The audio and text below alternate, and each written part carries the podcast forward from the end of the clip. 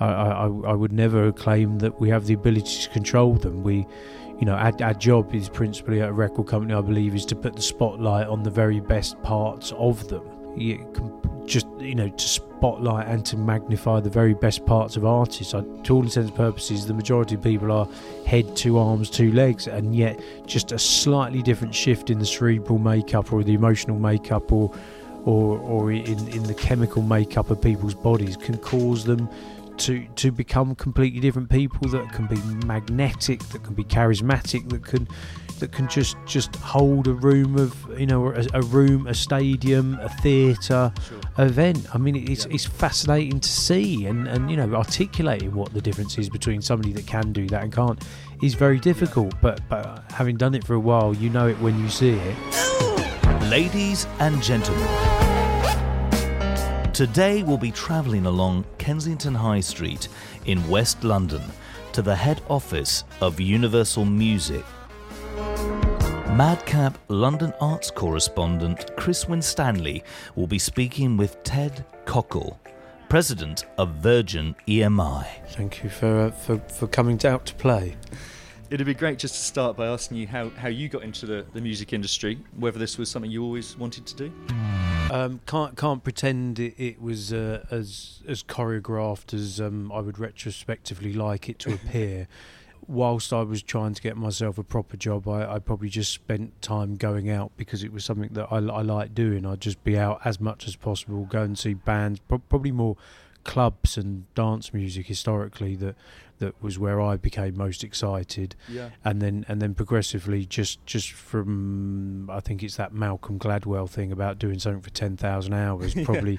probably somewhere along the line you do end up having half a clue about what's going on in the world because you've been to a lot of venues or you've you've heard a lot of the DJs or you've seen a lot of the bands and so progressively you begin to have some understanding of that was good that wasn't so good so we we were we were we were kids just just going out out to play. And then through a combination of a load of good fortune there was somebody running a club and I had no idea what I was doing but I knew a lot of the people in the area so I could bring a crowd out to it.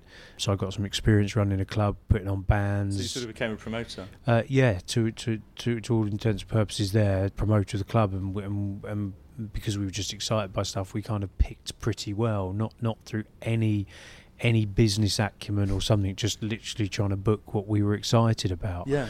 That was uh, kind of in the early 90s.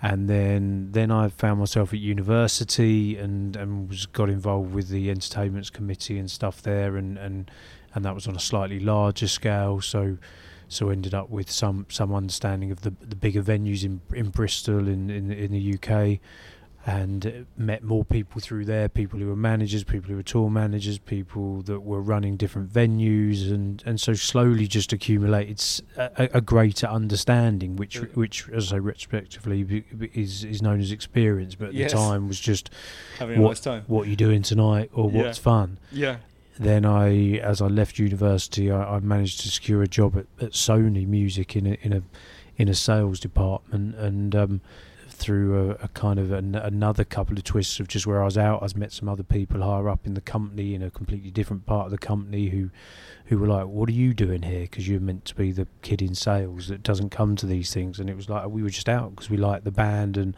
and suddenly um, I kind of just had a was was elevated through a few positions, which gave me access to stuff, and then. And you became was it marketing director at Sony? Yeah, so I was there for um, at Sony for 10 years as marketing director with some really good times. And then 10 years ago, I came across Universal, started at Island, and then after a couple of years, became co president of Island Records for eight years. And then two years ago, when Universal acquired EMI, the company structures changed a little bit. And uh, the Mercury brand within Universal was merged with Virgin from the EMI group, and Virgin EMI started at the um, beginning of 2013. Yes um, and we've pleasingly had a good run being number one singles company, number one albums company for the last two years since we've yeah. existed. It was an amazing start to uh, your tenure. No, no, exactly. We've been we've been um, very lucky. The um, I, I, managed to combine. Virgin was coming off the back of a of a good run with with with Emeli Sandé that had just begun to dig in. They'd signed Bastille, which we started working and releasing as as as we took over. No kind of warning. I can't work out what I've done wrong. and then pleasingly I'd had a had a, a, a, a lot of communication with different parts in America.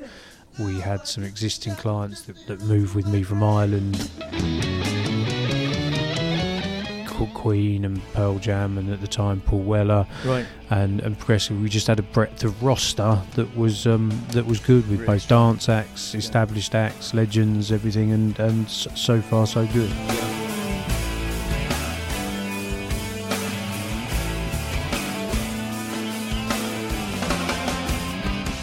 Just been down in your, your reception Right. and um, here at Universal, and uh, there's the logos of all of the record Right. labels that are represented, which are most record labels most of us Right. have heard of. H- how do the sort of labels work together to decide, you know, who looks after what acts? And Um, oh, in, in Universal, it's a, a, a, a, a very, very competitive, arguably as competitive internally as it is externally. okay, Uh, certainly, um, the the Polydor Island um, and Virgin EMI are on um, different floors of this building. Capitol Records is is attached to the company, but is just down the road on Kensington High Street here in London, and and Decca forms part of the company. Uh, whilst in some ways we may think we fish in, in slightly different ponds, mo- most of the labels do try and access the, the best talent, and, and so we are deeply competitive. We, Right. we kind of maybe uh, relatively polite to, to each other uh, in, in, in the social, but in, Yes. in, in the deal, we're, we're we're kind of happy to um to kill each other. Really, Sure. So, so how do how do artists choose between? I mean, it can't just be a sort of financial decision. There must be some other elements no, the I. I, I think there there is a may. I mean, there there are some artists for for whom the history and the association of of the name with certain acts actually is just just the the deciding factor in their decision making. As simple as that. Yeah. There will be some managers that will have particularly close relationships with different staff on the different floors, or you know, frequently. Um, you know, it, it's the, the the first to the prize. If if if us at Virgin EMI are are quickest to show interest in the act, quicker to nurture that interest. Sometimes we we may help in whichever way we can to begin with to help it along. Um, there's a whole host of decisions that will determine whether an act chooses us or not. But but mo- most most of the time, it tends to be either uh, you know a long-term love affair with a particular label because people are obsessed with some of the artists that were on that label historically or it comes down to the personalities and, and, and feel and passion that, that individual A&R men or individual people at the company show to that artist. You know, it is lovely to be loved. It is Yes, lovely to be the centre of people's affection. Yeah. And you mentioned nurturing there, which is something I wanted to, to ask about. It, it sounds like you've been very successful at that. What, Right. what's your sort of a, approach? You know, how do you try and help mould an artist? Um, if that's the right word. Yeah, no. Listen, we try. I mean, I mean, some like like any any members of your family respond to very different treatments, and and and some need to be pushed, some need to be pulled, and kind of recognizing what it is that they that each artist requires. I mean. Um, as as a as a completely aggressive businessman running a major label, I've unfortunately only learned Tell me what's on your mind. artists don't respond to any of the conventional pressures of, of business and therefore applying it uh, I, I, I wish it did work you know I, I'm always fascinated by what the labels are accused of doing but, but trust me you you can't force a human individual to do anything. Anybody with their children or anybody with young cousins or nephews or nieces or something just knows that people operate at their own speed and, and you slowly get devices or techniques that may help it along. But in in short artists will work at their own speed and and some artists are indeed prolific and some people some of them do write a song a day and write 50 songs in in in over the few months and and and you get an album together quickly and others are dreadfully slow you Yeah. know it's it's like people doing your homework at school mm. so, you know and you just have to provide the environment in which that works I call a shot, shot, shot. This is Madcap London, and our guest for this podcast episode is Ted Cockle. Ted serves as the president of Virgin EMI. Let's hear what he has to say. I might do a little time. The artist also changes, you know, going from just producing material for pleasure Yeah. to then having a certain deadlines by which time you've It's a, to- massive. The the you know you what, what's the phrase that you have a lifetime to make your first album and Yes. about six months to make your second album and that and that time and time again does does create a whole load of problems. You know the, the the kids making an album with their powers in their bedrooms with no pressures and just some faint hope of that they might play a song and, and Lindsay down the road might fancy them if they turn up on stage is very different from the fact of when they've sold a million records around the world and, and the public spotlight is on them. You Yes, know, the dynamics and mindsets of being able to handle that are so very different. yeah. That that forever is, is what determines a career artist from, from somebody that just had the spirit of youth and lucked out with some With some songs. Yeah, definitely. Yeah. It must always be sort of part of your role to, to try and move your artists over to, to the US from the Yeah. UK and, and Europe. Um, it, it seems like that's a very hit and miss process. Do, how do you see it working? Is the US so very different? Well, it's it's always a fascinating world uh, at, at the moment. I mean, progressively, I think there is a greater obsession both ways. In fact, American artists being obsessed in the UK, the speed of movement of repertoire from the UK to America has has increased enormously. As a slight sell on Universal, I think we can tangibly attribute this to is that there are senior executives at record companies in America that are now British, Right. and so by just f- forget any strategic plan, which which I think there genuinely are some now. Mm. I think naturally people will just look back home on what what's going on there, and the dialogue i- is is increased so much. I mean, we've we've certainly. Um, gone from a few years ago when it felt like you were just hitting a tennis ball aimlessly over to America and hope something would stick that there are some really really great plans on on stuff going backwards and forwards and whether that be with you know for me it started with Amy Winehouse um, you know whatever that is seven eight years ago now to Florence and the Machine to Mumford and Sons to some of the disclosure to Jessie Ware and even even in the last year or two years for us with with Bastille who've had an incredible run in Yes. in there but you know Capitol Records in America is run by Steve Barnett from Wolverhampton the right. you know Yes. Lucian Grainge is, is, is from North London, who heads up the whole of the Universal Music Group. Um, So it's, it's, it's almost as much about the, the connections. yeah, I think so, and I think those connections are good. And there's an incredible guy called Rob Stringer as well, who who, who runs Columbia in, in, in North America. Is a British guy, most infamous for the Manic Street Preachers and stuff. ran ran Epic in the UK for a long time, and Yeah. it just that constant just understanding and affection for British music, British people, I'm sure helps.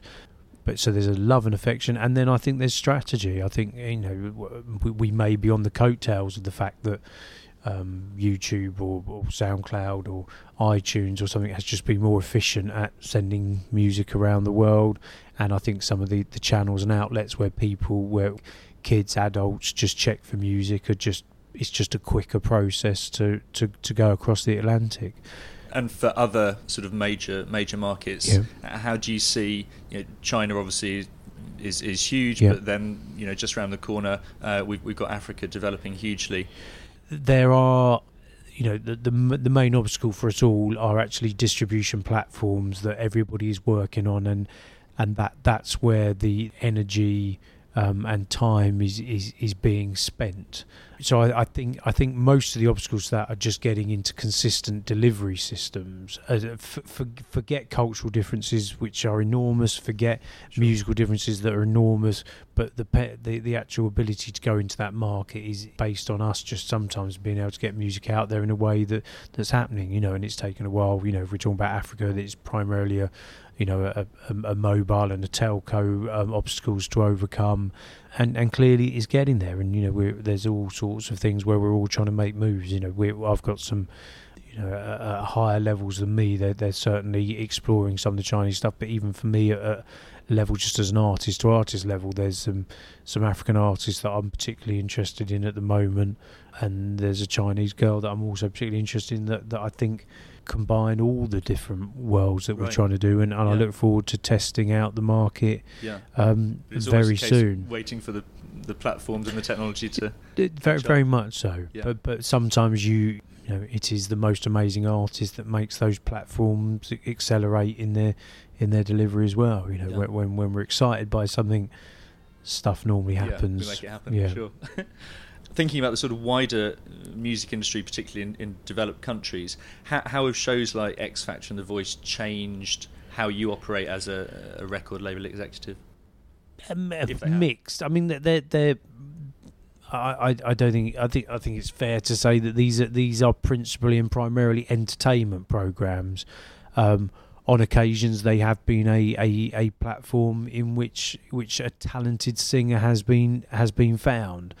Um, they go on. They can be great. They certainly a load of fun. There's no no question about that.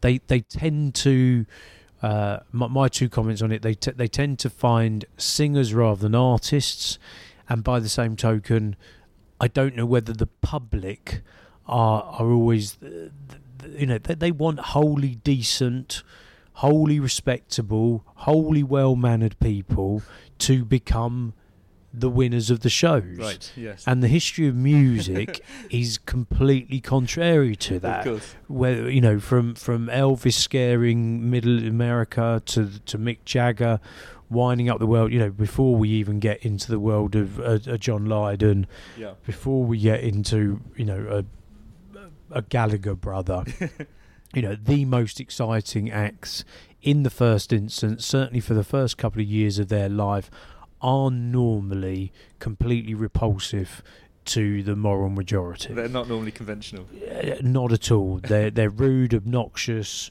full of it, you know, brash, um, and they're just in the uh, you know a hurricane of madness and of consumption of things that people in nice walks of life don't want to see. I wanna see you peacock, cock, cock, you peacock,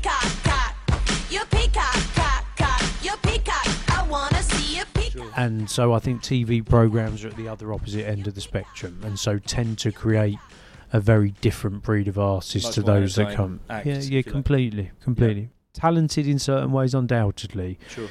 but certainly not as extreme, and certainly not as culturally significant. Is there still the same sort of um, behaviour then amongst artists? You know, do, do you still find that new people that you sign can be a little bit off the rails, or No, hundred percent. You know, I, I, I think in the evolution of the human mind, you know, uh, post Elvis rock and roll, the mind hasn't changed too much, and and you know, the ability to want to get on stage is a strange gene. It's a very, very, very strange and unique gene. If you want to get up on stage and and that can have many forms. Whether you want to get up on stage because you want to present your music, you want to get up on stage because you want to be a star, you want to get up on stage because you want to perform. Um, but it does instantly separate most artists from from the bulk of the population. sure? It's a very different um, a very different mental makeup, and with that sometimes comes a pursuit of pleasure, a pursuit of fun, a pursuit of excitement that may not be what your GP recommends Sure. for, for for a healthy lifestyle. Have there been, obviously without naming names, but have, have there been artists that you've taken on board? Clearly, you've spotted something in them and their ability to, to create fantastic music, but where you've thought, Christ, am I actually going to be able to manage this artist constantly, constantly, constantly, constantly. You know, uh, at, the, heart of most of them, you know, they they are um, without exception, with without Your- exception. Your role sounds like it has sort of the, the ring of circus master a no, no, no, it's complete, completely circus master in, in, in that way, and and the suggestion that circus master controls them. I mean, we, I, I, I would never claim that we have the ability to control them. We, you know, our, our job is principally at a record company. I believe is to put the spotlight on the very best parts of them. You com- just you know to spotlight and to magnify the very best parts of artists. I, to all intents and purposes, the majority of people are head, two arms, two legs, and yet just a slightly different shift in the cerebral makeup or the emotional makeup or or or in in the chemical makeup of people's bodies can cause them to to become completely different people that can be magnetic, that can be charismatic, that can that can just just hold a room of you know a, a room, a stadium, a theatre Sure. event. I mean, it's Yeah. it's fascinating to see, and and you know, articulating what the difference is between somebody that can do that and can't is very difficult. But but having done it for a while, you know it when you see it, and and a lot of the people. You know, I'm sounding kind of like a hippie, but but they a lot of them have no choice in which to do. People keep saying, "Why would you do that as an artist?" It's like most of them who are exceptional have no choice. It, it has to do it. You know, we, we, we sign them that you know, you know, I think if you see the great ones, they would be doing it in the corner of a pub, even if nobody was If that was their was watching. audience. Yeah, yeah, but that's what they, they, they have to do, and, and Sure. sometimes we sort of sift them out by. I, I think I think I can progressively tell the ones that are doing it because it might be fun to do this summer, and the ones that survive and the ones that become become enormous are the fact that they, they, they have no choice. Yeah, yeah. Distribution, we've talked about a little bit, and obviously Yeah. it's changed massively over the last 10 years. What what do you think music distribution will, will look like in another 10 years? I, I I think I think the, the the the public tell us how they want to consume music. I mean, I- I, I certainly wouldn't suggest it whilst it becomes part of my job. It's certainly not my specialist subject. My my my learnings are my principal. The principal part of my job is to get people excited in the artists that we have.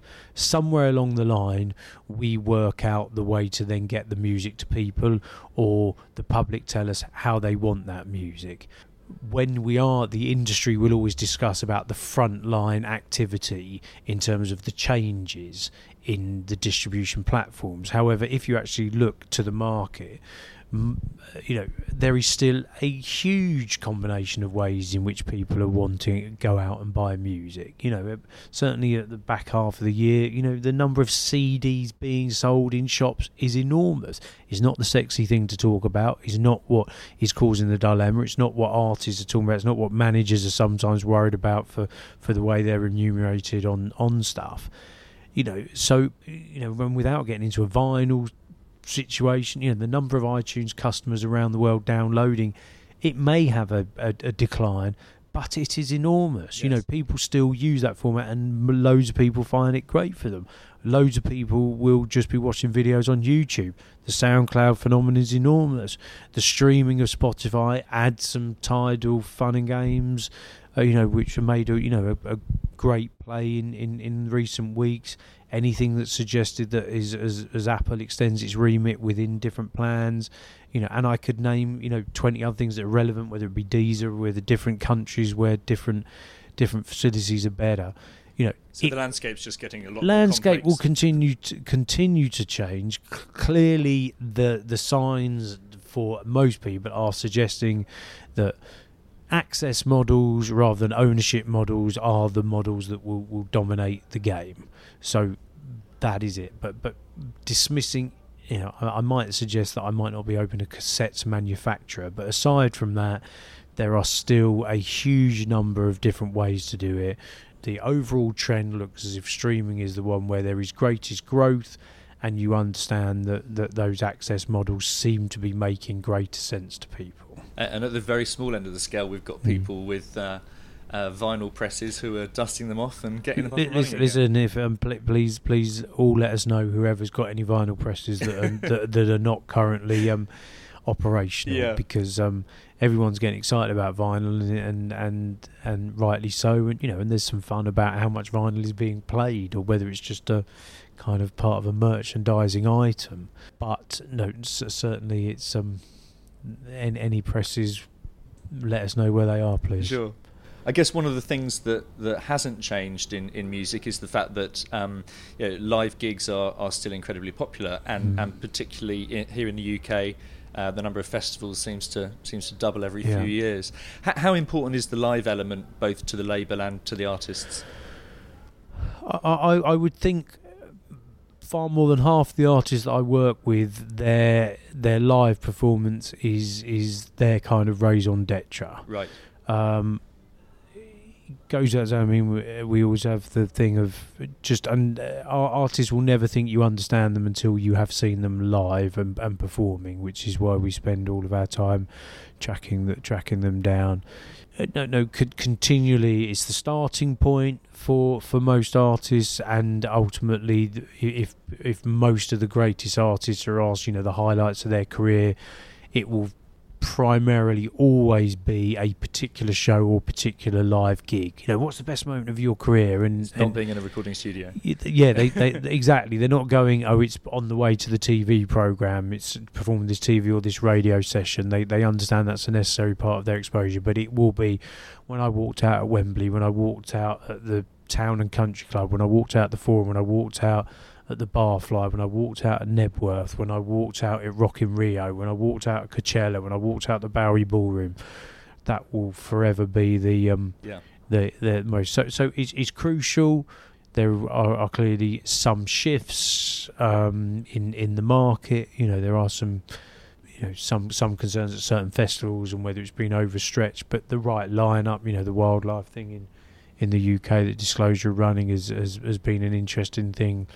Glastonbury will always just give an indication of, of what people think is right to be at Glastonbury and, Yes. and the madness that goes on with decision making there.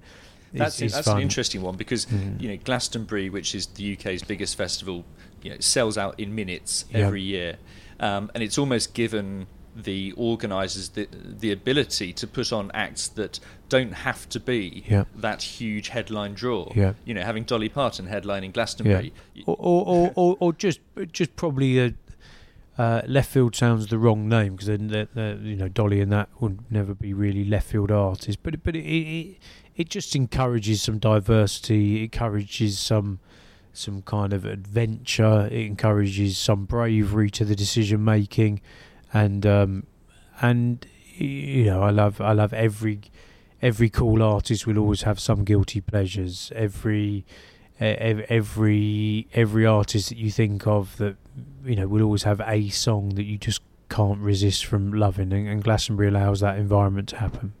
Given your fairly unique access to artists, who who would you have play at your next significant birthday or family Um, event? Uh, I have to ask artists to do so many things so often that, that I can't ev- even bring myself to ask them for my for, for, for, for my own personal events. I mean, we would um no, I'm I'm I'm always. Could you just do this? We'd love you to just do this, and uh, One more TV. just just one more of this and and listen listen there, there are you know I, I sympathise and empathise enormously with so many of the, the charities that that that you know most of the artists could could have a full time career performing at charity functions and and the right rightly and wrongly you know that that that's crucial it's important it's part of that but you know I feel so bad the way that we go can you just you know I know you've been on a plane for 17 weeks but but but, but this event is happening and and Yeah, so and, um, and and they they know, are just get so such a incredible rough time when they so suddenly are accused of being this in the press, and yet they've the amount of money that they've raised by turning up and giving their their you know handing over their performances for nothing for these people Absolutely. is is to be commended and and it rarely gets mentioned. Sure. Uh, Virgin Radio is relaunching on DAB, I think, beginning of next year. Right. Okay. Um, I'm sure it's a, a very different part of um, the sort of Virgin Empire, uh, but it must be a good thing for the wider music brand to have its own radio platform again in the UK. Yeah, hundred percent. I mean, it's it was fascinating. I took over Virgin in what was its fortieth year, um, and probably uh, having worked at Island and having worked at Virgin, the uh, I say this with some humour. It's quite annoying to keep taking over companies where the the founder leader uh, of those companies is so well known. Yes. Um, I spent the time um, at Island. How's Chris Blackwell? How's Chris Blackwell? Um, you know, and, and that he is an exceptional character on, on every level. And then I left the sanctity of um, Island to turn up at Virgin. How's Branson? Is Branson? How's Branson then? Is he all right? Is how's Branson? He's still involved. He's still involved. And another incredible man who's who's um you know they they, they were once again people that just started with, with with with kind of one eye on business, but but the very essence of it was just to be exciting to make some you know crazy shit happen. I guess is is is a technical assessment of what they tried to do. Uh, very different characters, very very different characters, and yet overlap in in their ability to to to see an opportunity, harness an opportunity, find good people, find great people. And is it is it that blend of commercial acumen and the ability to, to spot great repertoire?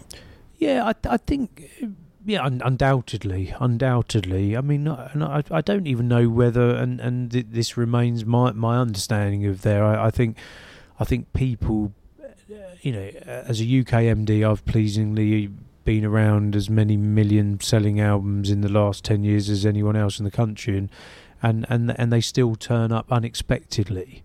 Um, you can love them and you can have hopes for them, but the the ones that actually come through, you, you can't always put your money on that they would have been the ones, and and some of the others that you think are are arguably better or thought would have come through don't always connect in in the same way. Yeah. So you know, I did, you know, did Branson think that Tubular Bells as that record would ever become as enormous as it is? I, you know, I've we, we've spoken. was a good You've heard him speak. it was like this is interesting. This is fascinating. Let's try it. You know, did Blackwell think that some guy from Jamaica mm, called Bob Marley who did this w- would become you know as legendary as he did no he just kind of thought he was he was interesting he was fascinating and there was a there was an opportunity Yeah. but no no no one knows and I, I think people are re- I, I think that people are rewriting history if they said that they knew that that one would become Is it is it starting to become more scientific though? I mean, you know, you no must. no It's ca- not. cat- categorically Really? not categorically not I so mean you it- don't do focus groups and research and things for new artists. You you you you'll do you you you will indeed do some, and there'll be a a combination of things. But you know there is no one set way to identify a, a person. You know whether it be seeing Mumford and Sons down at the Blue Flowers in Chiswick, West London, and and you just go, there's just 300 people here, and you could hear a pin drop, and you know why would these boys? You know if I did a focus group on on banjos being successful in the UK, I think you can imagine what the focus group would, would probably say. You know, uh, involved with with signing Florence and the Machine. You know, it was it was necessarily without the discernible hit song, and and she was wild and would run around with bruised legs, jumping off speaker stacks, and do that. Would would it have said that she would be the the girl that would would come through? Yeah. Uh, you know, back back to being a little bit um, you know, the, on some of the TV platforms, the focus groups would lead you into a very homogenized idea of a kind of pretty girl with a generic R and B crossover pop song, and and maybe that's where your focus groups would come. On occasion, clearly, we do research. We sometimes it backs it up, sometimes it enlightens you, sometimes it gives you a different view. But I would still think that that a gut decision from an A&R man, from from myself running the company, from from any junior member of staff, whoever who just goes, I'm just feeling that this is right because you know we all say, would you go to a bank manager? If you went to a bank manager with your business plan and said, I've found this collection of notes, these collection of sounds, would you invest three quarters of a million pounds in this collection of notes because I think they can be successful? I'm, I'm, I can, I can picture the bank manager's face, Yes, and yet week in, week out, record companies, for better or for worse, and I've worked in them for a long time, so I know what we're always accused of.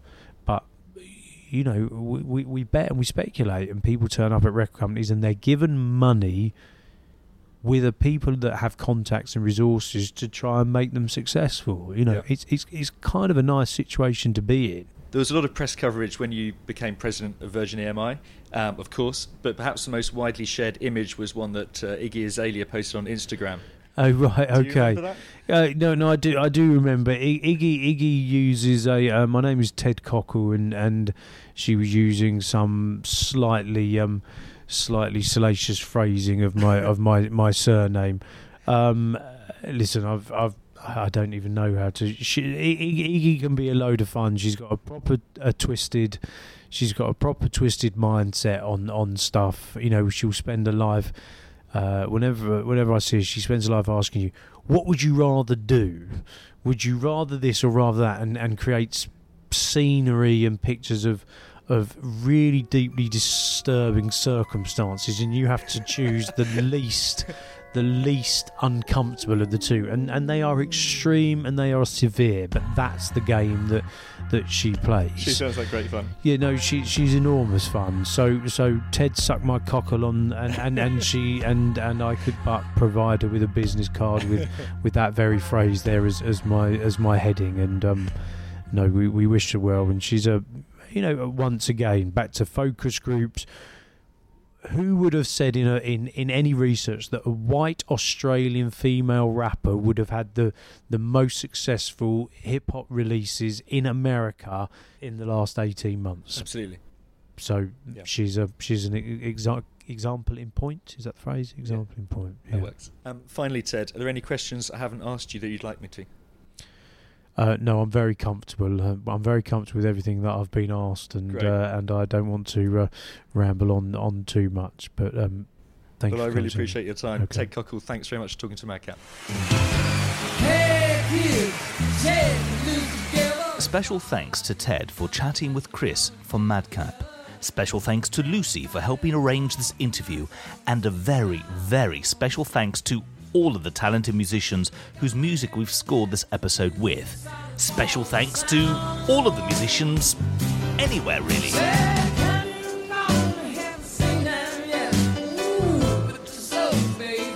For a complete list of tracks used for this podcast, check out madcapdc.org. Madcap is produced by Daniel Bloom, David Ross, Efim Shapiro, and Drew Snaticky. Snaticky moves up in the world. Our intern is Christy Newen. MadcapDC.org on Facebook and Twitter at MadcapDC. No, sir, not me.